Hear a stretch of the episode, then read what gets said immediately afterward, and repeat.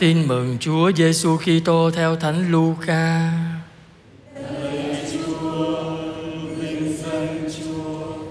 Khi ấy Chúa Giêsu xuống thành Capernaum xứ Galilea và ở đó người giảng dạy họ trong các ngày sa bát. Người ta bỡ ngỡ về giáo lý của người, vì lời giảng dạy của người có uy quyền.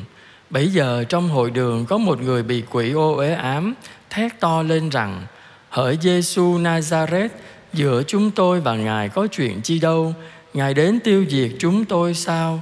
Tôi biết Ngài là ai rồi, Là đấng thánh của Thiên Chúa. Nhưng Chúa Giêsu trách mắng nó rằng, Hãy câm đi và ra khỏi người này, Và quỷ vật ngã người đó giữa hội đường Và xuất khỏi nó, Mà không làm hại gì nó. Mọi người kinh hãi và bảo nhau rằng, Lời gì mà lạ lùng vậy? Vì người dùng quyền năng mà ra lệnh cho các thần ô uế Và chúng phải xuất ra.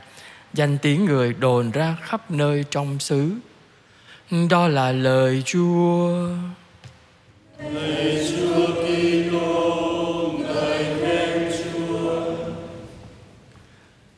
Lời nói uy quyền luôn đem lại sự bình an và sự chữa lành. Kính thưa quý bạn chị em thân mến, à, bài tin mừng hôm nay nói việc uh, Chúa Giêsu uh, à, trục xuất một uh, tên quỷ bằng lời của Ngài. Và người ta khâm phục trước cái lời nói của Chúa Giêsu, cho nên người ta nói rằng lời nói của Ngài là đấng có uy quyền, một lời nói có uy quyền. Thế chúng ta đặt vấn đề Lời nói uy quyền Tại sao Chúa Giêsu lại là có khả năng Có một lời nói uy quyền? Lời nói uy quyền có phải là để trấn áp người ta Để quát mắng người ta? Không phải. Chúa Giêsu có lời nói uy quyền là bởi vì hai điều này này. Thứ nhất Bởi vì Chúa Giêsu là Thiên Chúa. Cho nên lời nói Ngài nói ra là lời của Thiên Chúa Điều thứ hai là khi Chúa Giêsu làm cái việc trục xuất ma quỷ đó, Ngài phán ra cái lời đó là Ngài làm theo ý của Chúa Cha. Cho nên cũng đến từ Thiên Chúa mà thôi. Vậy thì lời nói uy quyền của Chúa Giêsu là bởi vì Chúa Giêsu là Thiên Chúa và là Ngài làm cho theo ý của Chúa Cha muốn. Vậy thì lời nói uy quyền chúng ta hiểu rõ Lời nói uy quyền không có đến từ con người, Mà lời nói uy quyền đến từ Thiên Chúa. Lời nói uy quyền của Thiên Chúa mà Chúa Giêsu phán ra đó là đem lại cho người ta sự giải thoát khỏi bệnh tật, khỏi gông cùm của ma quỷ, trả lại cho người ta sự tự do, trả lại cho người ta phẩm vị là con của thiên chúa. Lời nói uy quyền là như vậy. Vậy thì lời nói uy quyền nó có khả năng đem lại sự chữa lành và đem lại sự bình an cho tất cả mọi người thì đó mới là nói uy quyền. Và chúng ta xem ngày hôm nay. Một ngày chúng ta nói bao nhiêu câu? Nhiều lắm. Nói nhiều lắm. Giờ hỏi con nói ngày nhiêu, con cũng không biết nữa. Mà mình nói nhiều lắm, nghe nhiều lắm. Nhưng mà lời nói của mình có phải là lời nói uy quyền không? Cũng có thể có đó. Nếu mình có quyền lực trong tay, mình nói một lời, người ta phải nghe mình. Không nghe, đuổi việc. Người ta sợ vậy thì cái lời nói đó, theo con nghĩ, nó không phải là uy quyền.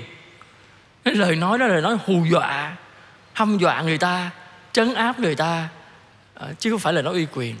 Lời nói uy quyền nó phải đến từ nội lực bên trong, mà bên trong ấy nó được gắn bó với thiên chúa kìa.